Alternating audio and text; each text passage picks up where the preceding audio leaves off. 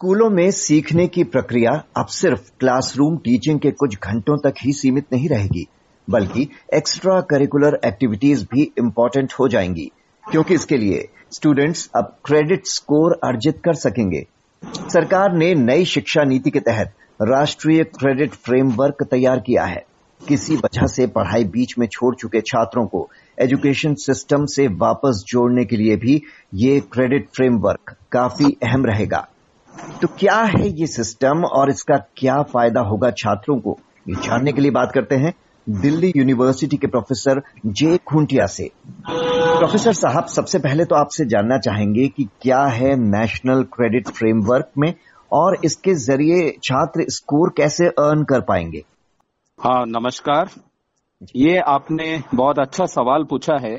इस academic session से यानी दो हज़ार बाईस तेईस से दिल्ली विश्वविद्यालय में नई एजुकेशन पॉलिसी यानी नई शिक्षा नीति जो है वो लागू हो गया है, और इस नीति के तहत हमें जो बच्चों को यानी जो शिक्षा लेना होगा बच्चों को वो और तीन साल में सीमित नहीं होगा। तीन पहले क्या होता था, अब तक एक बच्चा जब कॉलेज में आके पढ़ता है या पढ़ती है तो उसको तीन साल में डिग्री लेना होता था। जैसे ऑनर्स का डिग्री ले लिया कोई सब्जेक्ट पर, इकोनॉमिक्स पढ़े या पॉल साइंस, पॉलिटिकल साइंस, या जैसे बॉटनी ऑनर्स, फिजिक्स ऑनर्स, उसमें आप तीन साल पढ़ते हैं। तीन साल में छह सेमेस्टर कोर्स करते थे। यानी अगर आपने पास कोर्स भी लेते हैं जिसमें कॉम्बिनेशन आपको दो तीन डिसिप्लिन का लेना पड़ता था, उसमें भी तीन साल के अंदर आप पास कोर्स का डिग्री लेते थे, चाहे वो साइंस हो या आर्ट्स हो या कॉमर्स हो। इस साल से बच्चों के पास चॉइस रहेगा चार साल पढ़ाई करने का, यानी ग्रेजुएशन जो है वो चार साल का हो जाएगा। परंतु उसमें एक सुविधा सरकार ने दिया है, और जो एक ऐसा सुविधा है जो बच्चा एक साल पढ़ना चाहे तो एक साल करके वो सर्टिफिकेट ले सकता है। दो साल के बाद अगर उसको पढ़ना छोड़ना पड़े तो वो डिप्लोमा ले सकता है दो साल करके। तीन साल अगर पढ़ाई करता है तो उसको डिग्री मिल जाएगी, उसमें ऑनर्स का भी डिग्री होगी। लेकिन चौथे साल अगर वो करना चाहे कॉलेज के अंदर तो उसके पास उसको मेजर का डिग्री मिल सकता है। मेजर यानी किसी एक सब्जेक्ट में अगर आपने ज्यादा पढ़ाई किया है, यानी आपने अभी जो बात कर रहे थे क्रेडिट, अगर आप किसी सब्जेक्ट में एक पर्टिकुलर नंबर ऑफ क्रेडिट किया है। क्रेडिट का मतलब क्या है, हफ्ते में आप कितना समय पढ़ते हैं। एक घंटा हफ्ते में अगर दे रहे हैं तो एक क्रेडिट होता है। उसी हिसाब से चार साल में आठ सेमेस्टर आपने पढ़ा और कोई एक विषय पर आपने सबसे ज्यादा समय दिया, और यूजीसी के मुताबिक कुछ number of number of credits आपने अगर उसमें पढ़ाई किया है तो आपको मेजर दिया जाएगा। या फिर अगर आप रिसर्च का डिग्री लेना चाहते हैं तो थीसिस लिखकर आप थीसिस लिखकर रिसर्च का डिग्री ले सकते हैं। या फिर आप उसमें एंटरप्रेन्योरशिप, यानी कोई बच्चा चाहता है कि मैं कौशलता में एंटरप्रेन्योरशिप में कुछ करूं और एंटरप्रेन्योरशिप का पेपर लेके पढ़े, तो फिर उसको एंटरप्रेन्योरशिप का डिग्री मिल सकता है चार साल के बाद। अगर कोई सब्जेक्ट के ऊपर आप कम समय पढ़े, लेकिन सरकार जो यूजीसी कहता है कि भाई इसमें अट्ठाईस क्रेडिट होना चाहिए मान लीजिए, तो उस पेपर में आपको माइनर की डिग्री मिलेगी चार साल के बाद। जिस पेपर में आप ज्यादा पढ़े हैं यानी अस्सी क्रेडिट से ऊपर, उसमें हो सकता है डिफरेंट भी है कि भाई छियानवे क्रेडिट अगर आप लेते हैं तो आपको मेजर का डिग्री मिलेगा। तो कहने का मतलब यह है कि नई शिक्षा नीति के तहत ग्रेजुएशन में आपके पास ऑप्शंस बहुत है, यानी चॉइस बहुत है। और दूसरी बात, एक सेमेस्टर में जो आपने क्रेडिट की बात कहा, एक पर्टिकुलर सेमेस्टर में, जैसे एक सेमेस्टर साल में दो सेमेस्टर होते हैं, और हमारा जो समय शुरू होता है एकेडमिक सेशन जिसको हम कहते हैं वो जुलाई के महीने में शुरू होता है और दिसंबर तक पहला सेमेस्टर होता है। ऐसे करके आठ सेमेस्टर तक का पढ़ाई हो सकता है। हर एक सेमेस्टर में आपको बाईस क्रेडिट का पढ़ाई करना है। बाईस क्रेडिट यानी आठ सेमेस्टर में आपका टोटल क्रेडिट हो गया एक सौ छिहत्तर, एक सौ छिहत्तर, बाईस इंटू आठ। उसी हिसाब से आप चलिए, अगर बच्चा बाईस क्रेडिट पढ़कर एक साल के बाद वो कहता है कि भाई मैं और पढ़ाई अभी नहीं कर सकता, बाद में अगर वो चालू करेगा अलग बात है, लेकिन एक साल के बाद सर्टिफिकेट लेके गए तो बाईस क्रेडिट में सर्टिफिकेट मिल जाता है। चौवालीस क्रेडिट यानी दो साल पढ़ा तो आप उसको डिप्लोमा दे सकते हैं। उसी तरह तीन साल, चार साल, यानी टोटल एक सौ छिहत्तर क्रेडिट आप अगर कंप्लीट करते हैं तो आपको उसके मुताबिक, क्रेडिट के मुताबिक आपको डिग्री मिल जाती है। तो ये ये जो क्रेडिट सिस्टम है ये लाने की जरूरत क्यों पड़ी? क्या सोच के साथ इसे लाया जा रहा है? इससे स्टूडेंट्स को क्या बड़ा फायदा होगा? देखिए, उसके साथ और एक चीज भी तो जुड़ा है, इसलिए इसको खाली समय, क्रेडिट को आप समय के हिसाब से तुलना कर सकते हैं कि इतना घंटे का पढ़ाई हफ्ते में, एक हफ्ते में इतना घंटा का पढ़ाई। हाँ, ये बात आपकी, ये प्रश्न भी बहुत अच्छा है। आप क्रेडिट सिस्टम को सब्जेक्ट के साथ देखिए। एक स्टूडेंट जब एडमिशन लेता है वो कितने प्रकार का पेपर जो चुनता है। पहले क्या होता था, हम जब ऑनर्स पढ़ाते थे बच्चों को, ऑनर्स में एक सिस्टम था कि भाई आपने मान लीजिए राजनीति विज्ञान हो या अर्थशास्त्र हो या फिर जैसे साइंस का कोई भी कोर्स हो, फिजिक्स, केमिस्ट्री, मैथमेटिक्स, इसमें अगर आप ऑनर्स लेते हो तो छह छह सेमेस्टर में आपको उसी पेपर में सबसे ज्यादा, उसी सब्जेक्ट में सबसे ज्यादा पेपर्स लेना पड़ता था। और उसके साथ साथ आप एक और एक सब्जेक्ट चुनते थे जो कंकरेंट के नाम पे हो या उसी तरह का एक सब्जेक्ट पढ़ते थे, वो कम पेपर होता था। और उसके साथ आप एम आई एल और कुछ ऐसे पढ़ते थे। लेकिन इसमें क्या हो रहा है, आप जो मेन पेपर पढ़ेंगे उसको हम कहेंगे डिसिप्लिन स्पेसिफिक कोर कोर्स, यानी कोर मूल आपका वो सब्जेक्ट रहेगा।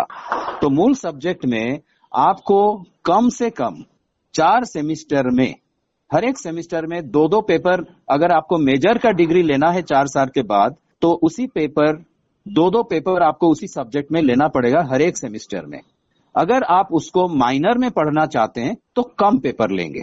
एक तो हो गया कोर कोर्स के नाम पे ये। दूसरी बात यह है सर, जो यूजीसी ने ये क्रेडिट बेस्ड में और एक सब्जेक्ट जो लगाया है वो लगाया है इलेक्टिव, यानी आप कोई भी सब्जेक्ट को अगर आपने सब्जेक्ट के साथ साथ और कुछ पढ़ना चाहते हैं तो आपके पास दस बारह ऐसे ऑप्शंस दिया जाएगा, उसमें से आप चुन सकते हो। तीन थर्ड सेमेस्टर के बाद वो आता है डिप्लोमा लेने के बाद। तीसरा पेपर है जेनेरिक इलेक्टिव। बच्चा क्या करता है आज के दिन में, मल्टी डिसिप्लिनरी भी पढ़ना चाहता है। जैसे मैं अगर राजनीति विज्ञान लिया या अर्थशास्त्र लिया तो उसके साथ में चाहता हूं भाई मैं इतिहास भी पढ़ लूं या मैं अंग्रेजी का कोई नॉवेल भी मैं पढ़ लूं। तो इसी तरह और कोई सब्जेक्ट से आ, मैं और भी कोई पेपर पढ़ लूं, मन करता है तो उसके ऊपर भी आप क्रेडिट आर्न करते आर्न कर सकते हैं। ऐसा नहीं है कि आपने उसको प्राइवेटली पढ़ा या आपका इच्छा है तो पढ़ा, नहीं, आप उसको पढ़ के उसके ऊपर क्रेडिट अर्जित कर सकते हैं। तो उसको हम कहते हैं जेनेरिक इलेक्टिव। तो इसका मतलब ये हो गया कि अगर मैं राजनीतिक विज्ञान में मेजर लेना चाहता हूं तो मेरा और एक पेपर, चाहे वो अर्थशास्त्र से हो या चाहे वो इतिहास से हो, वो मैं जेनेरिक इलेक्टिव के अंतर्गत पढ़ सकता हूं। और एक और एक पेपर यूजीसी ने उसमें लगाया है स्किल एनहांसमेंट कोर्स, यानी कौशलता को बढ़ाने के लिए, जिसमें आप स्पोकन इंग्लिश या कंप्यूटर रिलेटेड इतने सारे कोर्सेस आ गया, जैसे डाटा साइंस हो या किसी सॉफ्टवेयर के ऊपर आपको नॉलेज चाहिए। आज के आज के जमाने में तो बच्चे यूं ही इंटरनेट में और बहुत सारा सॉफ्टवेयर ऐसे ही सीख गए हैं। माइक्रोसॉफ्ट का जितने सारे आपके पास एप्लीकेशन है, लाइक वर्ड है या एक्सेल है या पावर पॉइंट है, बच्चे तो ऐसे ही सीख गए। लेकिन अभी हम चाहते हैं कि बच्चों को अगर ऐसे कौशलता दिया जाए और उसके ऊपर भी बच्चा क्रेडिट अर्न कर ले तो उसको एक सर्टिफिकेट भी मिल जाएगा। तो स्किल एनहांसमेंट कोर्स, यानी उसको जॉब में, जॉब मार्केट में कहीं वो नौकरी करना चाहता हो तो उसमें उसको मदद भी मिलेगा, क्योंकि उसके सर्टिफिकेट में रहेगा कि इस बच्चे को ये सिखाया गया है या ये बच्चा ये चीज को जानता है। उसमें कौशलता के ऊपर ये एक कोर्स है जो दो क्रेडिट का होगा हर एक हफ्ते में। और एक कोर्स है जिसको हम कहते हैं एबिलिटी एनहांसमेंट कोर्स, यानी आपका एबिलिटी को बढ़ाने के लिए, कार्यकुशलता को बढ़ाने के लिए, जिसमें भारत वर्ष में हम जितने सारे लैंग्वेज हैं वो लैंग्वेज को इसमें रखा गया है कि आप अगर कोई लैंग्वेज के ऊपर पेपर पढ़ना चाहते हो, चाहे वो आप हिंदी अंग्रेजी, पहले दिल्ली विश्वविद्यालय में ये दोनों ही बहुत ज्यादा परिमाण में बच्चे पढ़ते थे। बाकी जो असमीज लैंग्वेज हो, उड़िया लैंग्वेज हो, बंगाली लैंग्वेज हो, कन्नड़ हो या तेलुगु लैंग्वेज हो, ये सारा मलयालम है, तमिल है, ये सारे लैंग्वेज के लिए आपके पास ऑप्शंस ऐसे नहीं होते थे। लेकिन अभी एबिलिटी एनहांसमेंट के नाम पे ये ऑप्शन रहेगा, बच्चा कहीं भी पढ़ता हो, किसी भी यूनिवर्सिटी में पढ़ता हो, अगर उसको मन करता है कि मुझे तमिल सीखना है, या तमिल का बच्चा वहां पर है वो चाहता है कि भाई वहां उस, जैसे दिल्ली में कोई साउथ इंडियन बच्चे हैं जिनके पास दिल्ली शहर के अंदर हो सकता है यूनिवर्सिटीज में ऐसे लैंग्वेजेस पहले नहीं था, अभी ये सारा लैंग्वेज आपको ऑप्शन में मिल जाएगा, आप कर सकते हैं। और एक एनवायरमेंट रिलेटेड, यूजीसी का ये कंपलसरी आ चुका था कि भाई बच्चों को एनवायरमेंट के ऊपर सिखाना पड़ेगा। एनवायरमेंट में एयर पोल्यूशन, वाटर पोल्यूशन, ये सब हो रहा है आज के दिन में, आपका एनवायरमेंट बहुत इंपॉर्टेंट है। तो एबिलिटी एनहांसमेंट में दो ऑप्शन है, एक है लैंग्वेज, इंडियन लैंग्वेजेस, और एक है एनवायरमेंट, जो कि आपको ऑल्टरनेटिव सेमेस्टर में दो साल पढ़ना पड़ेगा। और एक फाइनली और एक क्रेडिट आपके पास है, वो है value added courses. Value added का मतलब मूल्य वर्धक, यानी योगा या आपका जो एबिलिटी रिलेटेड, जो जो आपके माइंड एंड बॉडी को जो मदद करता हो, जिसमें आपका लर्निंग एबिलिटी बढ़ जाए, तो ऐसे कोर्सेज भी हैं। जैसे योगा करना, योगा के माध्यम से आप बहुत सारे चीज, फिजिकली फिटनेस, ये सब होता है। तो वैल्यू एडेड कोर्सेज भी सरकार ने, यूजीसी ने रखा है। तो इसका ये, मतलब ये, ये तो रही स्कूल से लेकर पीजी लेवल तक क्रेडिट अर्न करने की बात, लेकिन एजुकेशन इकोसिस्टम में मल्टीपल पॉइंट्स पर एग्जिट एंड री एंटर की जो बात है, हाँ, ये, ये कैसे होगी, इसे थोड़ा अगर आप समझा पाएंगे। देखिए, पहले ये तो इंट्रोडक्शन इस साल से हुआ है, चुनौती बहुत इसमें है जरूर, क्योंकि एक बच्चा जो कहता है कि भाई मैंने आ, चार प्रकार का या पांच प्रकार का ये कोर्स हो गया, आ, जैसे मैंने कहा core core course, discipline specific, जिसको कि ये मूल्य, जिसका मेन फोकस होगा वो वही सब्जेक्ट होगा, लेकिन उसके साथ साथ वो इलेक्टिव कोर्स भी ले सकता है, जेनेरिक इलेक्टिव भी ले सकता है, स्किल एनहांसमेंट ले सकता है, एबिलिटी एनहांसमेंट ले सकता है, लेना पड़ेगा, बल्कि ले सकता है नहीं लेना पड़ेगा, वैल्यू एडेड लेता है। तो बाईस क्रेडिट का टोटल होगा, यानी हफ्ते में बाईस घंटा वो पढ़ेगा ये पांच प्रकार के पेपर को। उस पेपर में जब एक साल हो जाता है तो उसके पास ऑप्शन रहता है कि वो अपना सर्टिफिकेट लेके जाए। अभी कुछ साल के बाद उसको मन करता है री एंटर करने के लिए, उसके पास वो सर्टिफिकेट तो होगा, उसको ऑलरेडी वो रिकॉग्नाइज सर्टिफिकेट है, उसमें यूनिवर्सिटी का स्टैंप लगा होगा, तो फिर वो एडमिशन लेने के लिए आ सकता है, ताकि वो अपना सेकेंड ईयर कर पाए, अगर वो चाहे फिर थर्ड ईयर कर पाए और फोर्थ ईयर कर पाए। और बाद में जब वो मास्टर्स डिग्री के लिए जाएगा, जो चार साल का पढ़ाई करता है उसको एक साल का मास्टर डिग्री का प्रावधान है, लेकिन क्योंकि बच्चा आज एडमिशन लेगा तो नई शिक्षा नीति के अंतर्गत चार साल के बाद जाके वो बच्चा निकलेगा आ, मास्टर्स के लिए एक साल पढ़ने के लिए, तो उसका तैयारी अभी से, दिल्ली यूनिवर्सिटी जैसे और बाकी यूनिवर्सिटी भी होंगे, तो अभी से वो तैयारी कर रहे होंगे वो नीतियां बनाने के लिए, क्योंकि अभी तो तब तक हम उस समय तक पहुंचे नहीं है। लेकिन ये प्लानिंग में है कि चार साल पढ़ाई के बाद एक साल का आपको पोस्ट ग्रेजुएशन के डिग्री मिलने के लिए आपको मौका मिलेगा। अदरवाइज अगर आप तीन साल पढ़ाई करते हैं दिल्ली यूनिवर्सिटी में, दो साल का फिर आप, जो आज के दिन में भी वही है कि दो साल का मास्टर्स डिग्री कर सकते हैं। तो प्रॉब्लम कहाँ है कि बच्चा अभी एडमिशन ले रहे हैं और वो बच्चे एक साल के बाद सर्टिफिकेट के लिए एलिजिबल होंगे अगर वो आ, आ, पास कर जाते हैं दो सेमेस्टर का कोर्स को, एग्जाम को। तो अगर वो दो साल के बाद लौट के आते हैं पढ़ने के लिए, तो वो जो नीति सब बनाना है वो अभी प्रोसेस में जरूर है, क्योंकि री एंट्री जो आप कह रहे हो, री एंट्री और एग्जिट, उसका डाटाबेस बहुत बड़ा होगा, उसको क्रिएट करना पड़ेगा कि कौन सा बच्चा एक साल छोड़ के करके छोड़ गया, कौन सा बच्चा दो साल करके छोड़ गया। इसके लिए अलग डाटाबेस बनेगी, उसके ऊपर क्वालिफाइंग मार्क्स भी होंगे, एग्जाम भी देना पड़ेगा, तो बहुत सारा चीज है उसमें। और उसमें हमारे एकेडमिक काउंसिल, एग्जीक्यूटिव काउंसिल, जो मेन बॉडी है, उसके ऊपर और और डिस्कशन करेंगे। अभी तो एडमिशन का प्रक्रिया शुरू ही हुआ है और इसमें बच्चों को एडमिशन लेने दीजिए। लेकिन हाँ, इसमें मैं ये जरूर कहूंगा आपके माध्यम से कि बच्चों के साथ साथ पेरेंट्स को भी थोड़ा सा इसके ऊपर एजुकेट करना जरूरी है। या तो वो लोग एजुकेटेड खुद हो या यूनिवर्सिटी में आ, किसी को पूछ के, या यूनिवर्सिटी काफी इसके ऊपर एडवर्टाइज भी किया है ये, और यूनिवर्सिटी वेबसाइट में आ, ये फोर ईयर प्रोग्राम क्या है, एग्जिट पॉइंट क्या है, और डिग्रीज का जो नोमेनक्लेचर है, मेजर, माइनर, ऑनर्स, ये सब चीज के बारे में आ, पूरा अपलोडेड किया गया है लिटरेचर को। इसके ऊपर पेरेंट्स भी बैठ के पढ़े, इसको समझे जी।